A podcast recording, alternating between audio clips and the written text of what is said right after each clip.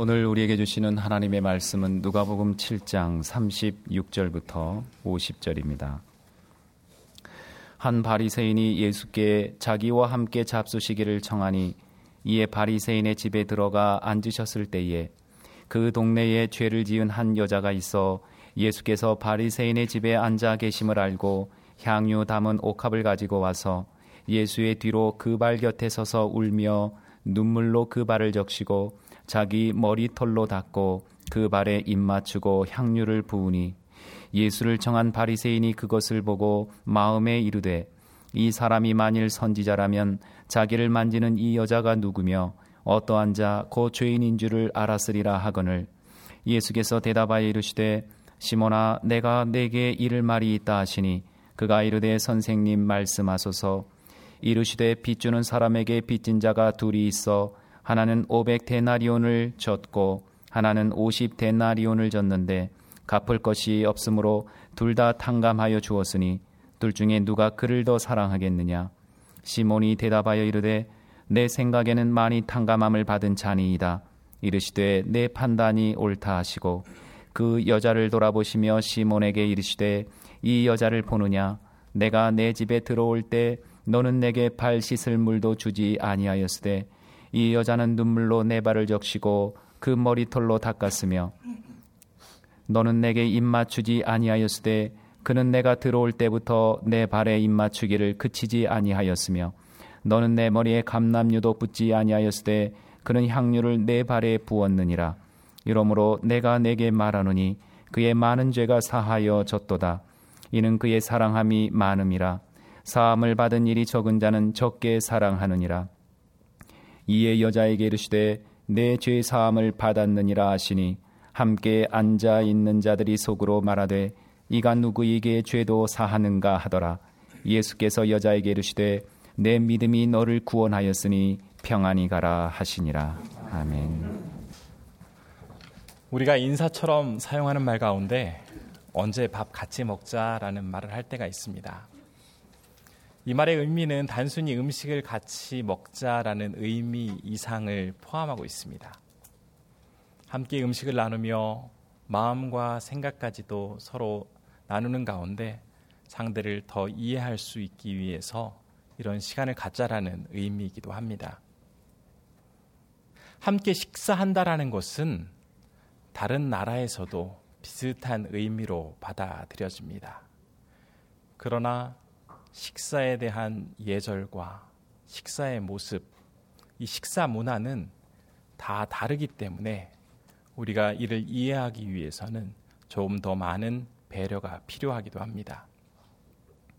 꽤 오래전에 한 외국인 친구가 한국을 방문해서 그 친구와 함께 한국 전통 식당을 방문했습니다.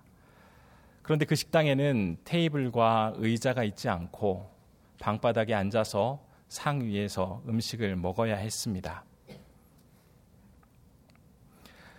방바닥에 앉아서 양반 다리를 취하고 음식을 먹기에 저는 상당히 익숙해져 있었지만 그 외국인 친구는 쉽게 따라할 수 없는 부편, 불편한 자세였기 때문에 다리를 쭉 펴고 어색한 자세로 식사를 해야 했습니다.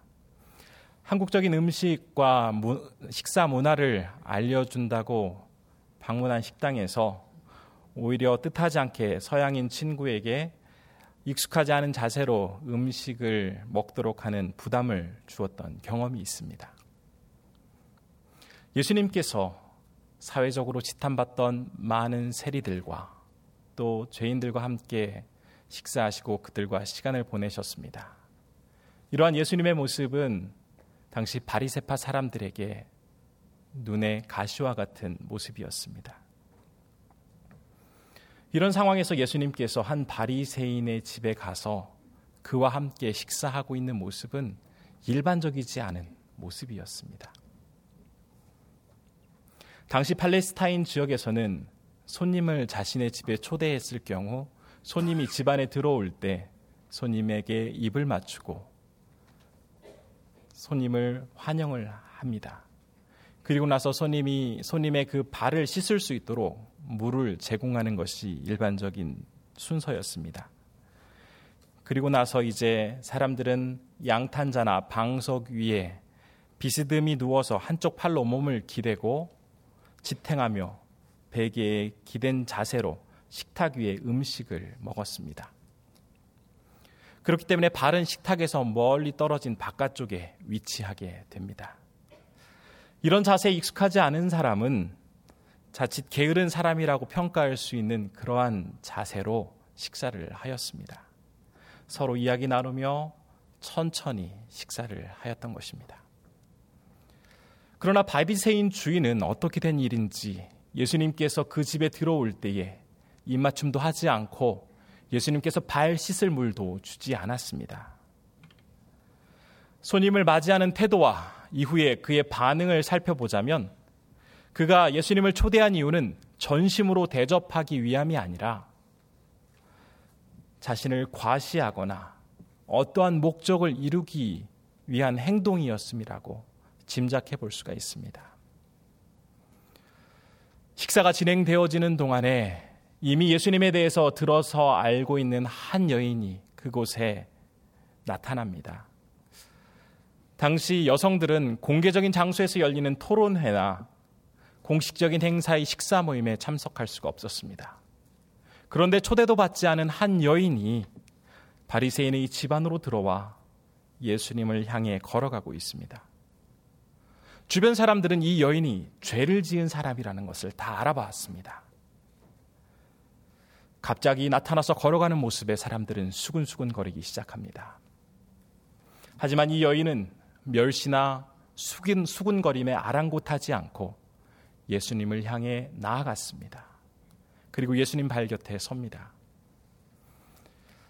씻겨지지 않은 채 흙먼지가 남아있는 예수님의 그 발을 보며 여인은 자기 내면의 더럽고 추악한 모습이라도 생각한 듯 발 곁에서 하염없이 눈물을 흘립니다. 깨지고 상한 마음에서 흘러나오는 눈물.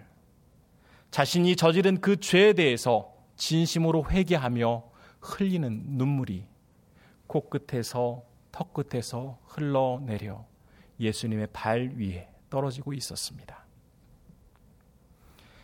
이 여인이 어떤 죄로 인해서 이렇게 주체할 수 없는 눈물을 흘리고 있었는지 알 수 없지만 여인은 눈물을 흘리며 진심으로 자신의 죄를 회개하고 있었습니다. 얼마의 시간이 지난 후 여인은 이제 예수님의 발을 닦기 시작합니다. 그런데 수건으로 닦지 않고 자신의 머리카락으로 닦는 것이었습니다. 유대인 여성들은 평소에 머리카락을 가리고 다녔습니다. 그리고 결혼한 사람의 경우에는 자기 남편이 아닌 다른 남자 앞에서 이 머리카락을 풀어 헤치면 그것이 매우 불경한 것이었고 심지어는 이혼 사유에 해당하기도 하였습니다. 그런데 예수님께서는 이 여인의 행동을 막으시거나 잘못된 행동이라고 지적하지 않으십니다. 왜냐하면 예수님께서는 이 여인의 행동이 남녀 간의 애정 표현이 아닌 주님을 향한 진실하고도 간절한 사랑의 표현임을 아셨기 때문입니다. 여인의 진실하고 간절한 표현, 사랑의 표현은 자신의 머리카락으로 닦은 발에 입을 맞춘 뒤 이제 정성껏 준비한 향유를 붓는 과정으로 이어집니다.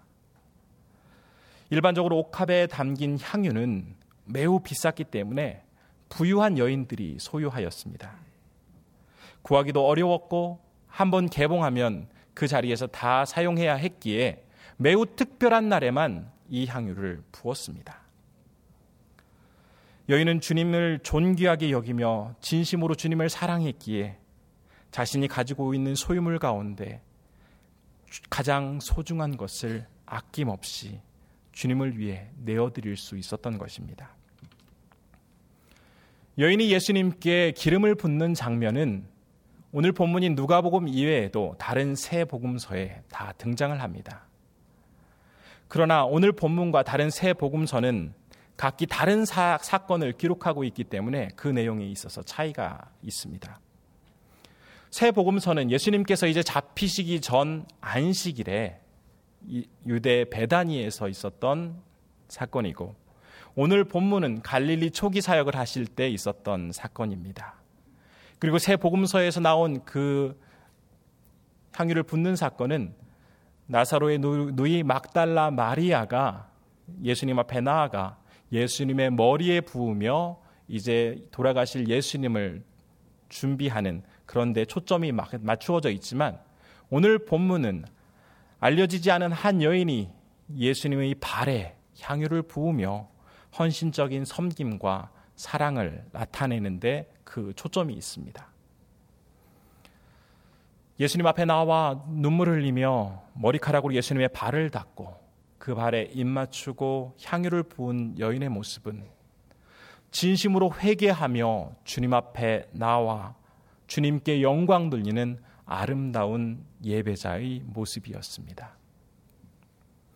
그런데 예수님 곁에서 이 여인의 행동을 계속해서 바라보고 있던 그 바리새인 시몬이 어떤 생각을 가지고 있었는지 본문 39절과 40절은 이렇게 기록하고 있습니다.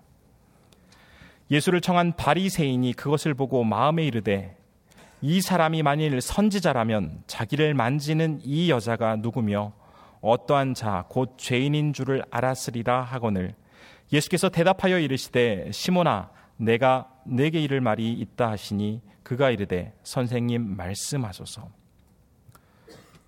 예수님을 초대한 이 시몬은 예수님 곁에서 자신의 그 눈앞에 벌어지고 있는 그 광경을 다 보았습니다. 그러다가 만일 이 사람이 선지자라면 지금 자기를 만지는 여자가 누구고 어떤 죄를 지은 사람인지 분명히 알 텐데 자신을 만지도록 하는 이 행동을 왜 허락할까 하면서 속으로 생각하고 있는 것입니다. 시몬의 이런 생각은 예수님이 자신이 기대했던 그 선지자가 아닌 것에 대한 실망을 포함하는 그러한 표현이기도 합니다. 39절에서는 이 여인을 죄인이라고 표현함으로써 시몬은 죄를 지어서 불결한 여인이 감히 자신의 집에 들어와서 이해할 수 없는 이 행동에 대해서 매우 몹시 불편하게 생각하고 있음을 우리는 알 수가 있습니다. 당시 사회에서 여인을 죄인으로 분류하는 것은 크게 두 가지 경우였습니다. 첫 번째는 간음하지 말라는 율법의 7계명을 어긴 경우와 또 다른 한 가지는 많은 사람들이 혐오스럽게 생각하는 성매매 여성일 경우였습니다. 그러나 이 여인은 구체적으로 어떤 죄를 지었는지 성경은 밝히고 있지 않습니다. 시몬의 마음 속에는 정죄의식, 종교적 우월주의, 그리고 자기 의가 가득했기 때문에 다른 사람의 죄는 잘 찾아내고 잘 알았지만 자신의 죄는 발견하지도 알지도 못했던 것입니다. 오히려 하나님 앞에 나와 진심으로 사랑하며 섬기려는 사람을 정죄하였습니다. 또한 시몬은 자신의 집에 예수님을 초대하기는 하였지만 정작 예수님을 모신 이후에는 주님을 홀대하며 자기 기준으로 다른 사람을 판단하고 상황을 바라보는 모습을 보임으로써 그가 평소에 어떻게 살았던 사람인지를 잘 보여주고 있습니다. 그런데 이러한 시몬의 모습은 주님을 마음속에 모셨다 하면서도 정작 실제 생활에서는 주님을, 주님을 전혀 의식하지 않은 채 함부로 다른 사람을 내 생각대로 판단하고 정죄하는 교만한 모습으로 살아가고 있는 오늘날의 많은 신앙인의 모습과도 매우 유사함을 부정하기가 어렵습니다. 자기 의와 정죄 의식 그리고 종교적 우월주의에 빠져 있는 바리새인 시몬의 생각과 의도를 아신 예수님께서는 그가 자신의 잘못을 깨닫도록 하기 위하여 한 가지 비유를 말씀하십니다. 한 사람은 500데나리온의 빚을 지었고 다른 한 사람은 50데나리온의 빚을 지었는데 이 두 사람의 빚을 다 탕감해 주었을 때 누가 더 비탕감해 준 사람을 사랑할까라는 질문이었습니다. 한 데나리온은 건장한 남성의 하루 품삯이었기 때문에 오늘날을 기준으로 한 데나리온을 약 10만 원씩만 계산을 해도 500데나리온은 약 5천만 원, 50데나리온은 500만 원, 500만 원의 가치에 해당하는 금액입니다. 예수님이 질문에 바리새인 시몬은 많이 탕감받은 자가 주인을 더 사랑합니다라고 즉시 대답했고 예수님께서도 그의 대답을 그렇다라고 인정해 주셨습니다. 예수님께서는 지금 이 비유를 통해서 자신의 죄를 많이 용서받은 사람이 더 크게 감사하고 감격하게 된다라는 사실을 말씀하십니다.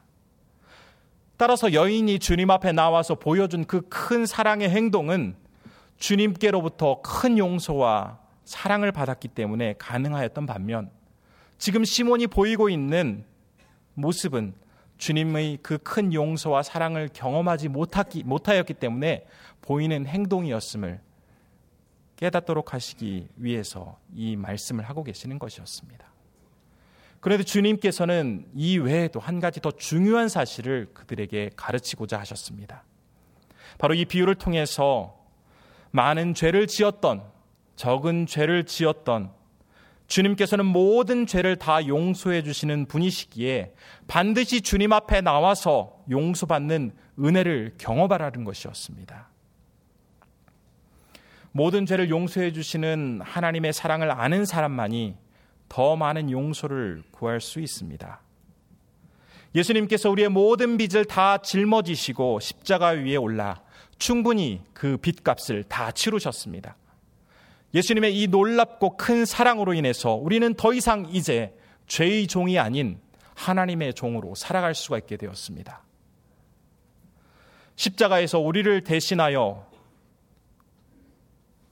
죽으심으로 우리의 죄를 다 용서해 주셨고 이제는 모두 죄의 빚에서 자유롭게 해 주셨습니다.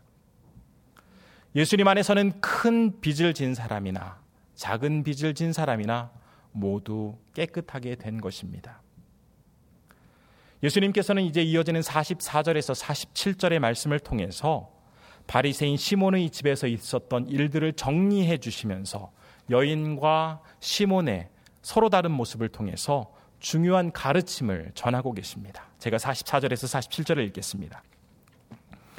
그 여자를 돌아보시며 시몬에게 이르시되 이 여자를 보느냐 내가 내 집에 들어올 때에 너는 내게 발 씻을 물도 주지 아니하였을 때 이 여자는 눈물로 내 발을 적시고 그 머리털로 닦았으며 너는 내게 입 맞추지 아니하였을 때 그는 내가 들어올 때 들어올 때로부터 내 발에 입 맞추기를 그치지 아니하였으며 너는 내 머리에 감남류 붓지도 아니하였을 때 그는 향유를 내 발에 부었느니라.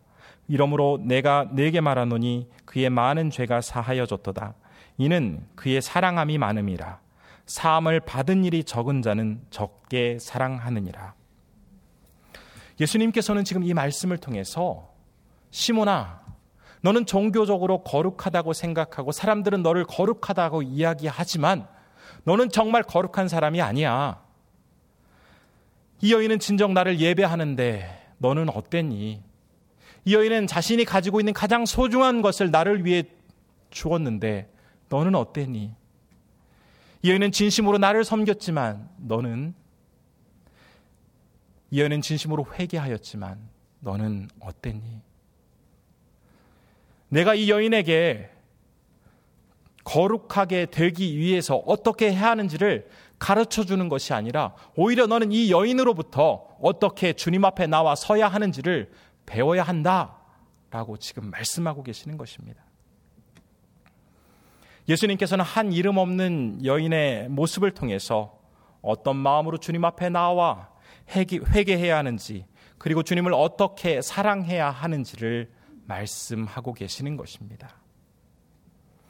우리는 분명한 대조를 보이고 있는 이 두 사람의 모습을 통해서 우리 자신의 모습을 바라보게 됩니다.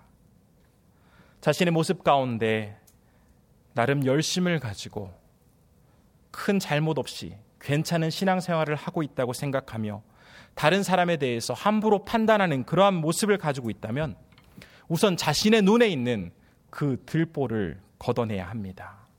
누가복음 6장 42절의 말씀입니다. 너는 내 눈에 눈 속에 있는 들보를 보지 못하면서 어찌하여 형제에게 말하기를 형제여 나로 내 눈 속에 있는 티를 빼게 하라 할 수 있느냐 외식하는 자여 먼저 내 눈 속에 들보를 빼라 그 후에야 내가 밝히 보고 형제의 눈 속에 있는 티를 빼리라 바리새인 시몬은 종교적이고 사회적인 편견으로 인해서 예수님을 통한 하나님의 그 구원에 대해서는 잘 알지 못했습니다. 여인의 잘못을 판단하기 전에 자신의 눈에 있는 그 들보와 같은 선입견을 제거하고 주님을 진심으로 사랑할 때 구원의 길을 발견할 수 있기 때문입니다. 우리의 모든 행동은 주님을 사랑하기 때문에 이루어져야 합니다. 지금 본문의 여인은 주님을 정말 많이 사랑하였기 때문에 그러한 행동을 할 수가 있었습니다. 주님에 대한 진실한 사랑 있는 사람만이 주님 앞에 나아가 진심으로 회개할 수 있습니다. 예수님께서는 이런 마음으로 나오는 자의 죄를 용서해 주시고 새로운 삶을 살도록 해 주십니다. 제가 미국에서 사역하면서 만났던 한 중국인 지체에 대한 이야기를 잠시 나누려고 합니다. 어려서부터 천재 소리를 들으면서 꽤 유명하게 학창 시절을 보낸 뒤에 중국의 명문대학을 졸업하고 치과 의사가 되었습니다. 부족함을 모르고 자란 이 자매는 이제 자신과 비슷한 배경을 지닌 남성과 결혼을 합니다. 그런데 결혼 이후에 안타깝게도 부부간의 관계가 좋지 못하게 못합니다. 그러다가 어느 날 남편에게 다른 여성이 생긴 것을 알게 되었습니다. 이 자매는 굉장히 큰 충격으로 인해서 모든 것들을 다 중단한 채 잠시 미국에 건너와 있었습니다. 너무나 힘든 마음에 어떻게 해야 할지 알지 못한 채 지내다가 자신의 집 옆에 있는 교회를 한번 나가봐야 되겠다라는 생각으로 교회를 나갑니다. 교회라는 곳에 처음 나왔기 때문에 처음 몇 주간은 어색한 모습으로 예배에 참여를 하였습니다. 그런데 어느 날 예배를 드리다가 그 마음 속에 자신의 마음, 자신의 안에 있는 죄를 용서해, 하나님 앞에 회개해야겠다라는 그런 다짐을 하게 됩니다. 남편을 용서할 수 없었고 또 지나친 자만감과 자신감에 찬 채로 살아왔던 지난날의 자신의 모습들을 모두 주님 앞에 내어놓고 철저히 회개하였습니다. 그런데 이상하게도 이 시간 이후에 이 자매의 삶은 바뀌게 되었습니다. 마음속에 그토록 크게 자리 잡았던 무거운 짐이 사라지고 도저히 다시 회복될 수 없었던 없을 것 같던 무너진 자신의 그 삶을 다시 세울 수 있는 힘을 갖게 된 것이었습니다. 무엇보다도 가장 크게 달라진 것은 이제 주님에 대한 사랑이 삶의 최우선순위에 위치하게 되었다라는 것입니다. 이 중국인 지체는 이제 저와 함께하는 그 중국인 사역팀에 속해서 주님을 알지 못하는 다른 중국 지체들에게 복음을 전하는 일에 귀하게 쓰임을 받다가 중국으로 되돌아가게 됩니다. 중국의 그 쉽지 않은 환경 속에서도 여전히 주님에 대한 한결같은 사랑으로 변화된 그리스도인으로 지금도 살아가고 있습니다.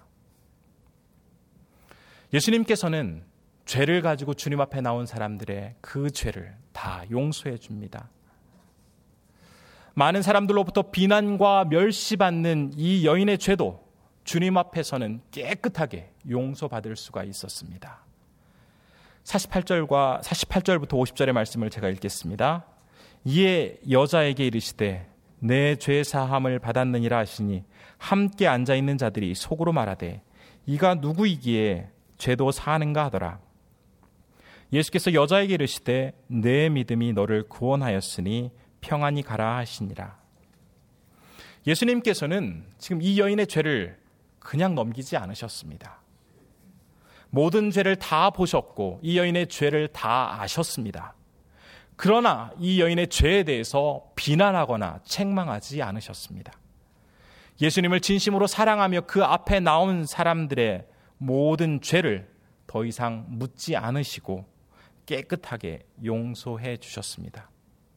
여인은 예수님을 사랑하였기에 예수님 앞에 나아갔습니다. 그러나 예수님께서는 이 여인의 사랑보다도 더 큰 사랑으로 여인을 안아주시며 모든 죄를 용서해 주셨던 것입니다. 아무런 희망 없이 살아가던 여인이 주님 앞에 나와 진심으로 예배할 때 여인의 모든 죄는 깨끗하게 용서받게 되었고 새로운 삶을 살아갈 수가 있게 되었습니다. 참으로 감사한 일입니다. 그러나 그 자리에 있던 많은 사람들은 이 여인의 변화된 삶에 대해서 축하해 주기는 커녕 예수님이 누구이기에 이 여인이 이 죄를 사는가라는 의심의 눈으로 예수님을 바라보고 있습니다. 당시 사회에서 이 죄를 해결하는 것은 오직 하나님뿐이다라는 생각을 가지고 있었습니다. 그렇기 때문에 지금 주변에 있는 사람들의 이 질문은 그렇다면 이 사람이 하나님인가라는 의미로 질문을 그렇게 생각을 하고 있었던 것입니다. 그곳에 있던 사람들은 예수님이 누구인지 알지 못했고 그분을 의심하고 있었습니다. 그러나 예수님께서는 무지와 의심 가운데 있는 많은 사람들 앞에서 확실하게 여인의 모든 죄를 용서해 주심으로써 나는 하나님이다. 너를 용서하니 가서 새로운 삶을 살라. 라고 하시며 진정한 구원자이심을 보여주셨던 것입니다.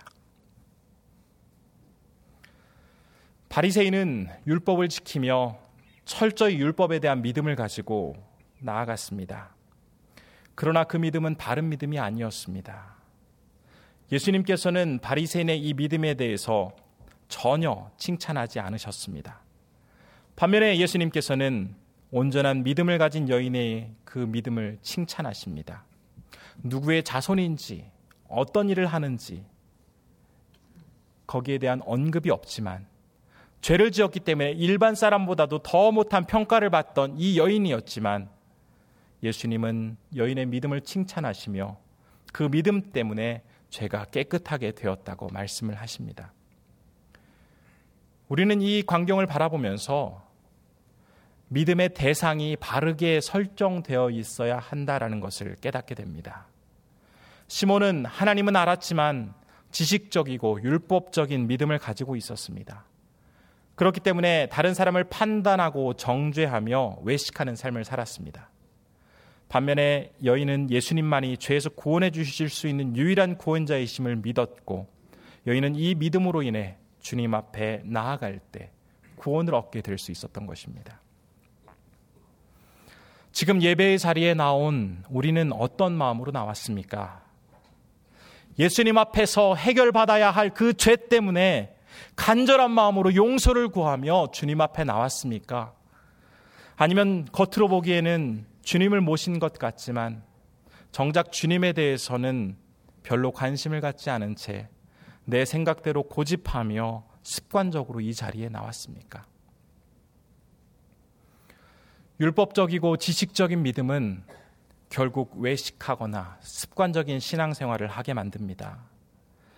주님에 대한 진실한 사랑을 가지고 주님 앞에 나아갈 때 우리는 진정한 용서를 경험하는 신앙생활을 할 수가 있습니다. 고린도전서 15장 10절은 사도 바울이 이렇게 고백하는 장면을 담고 있습니다.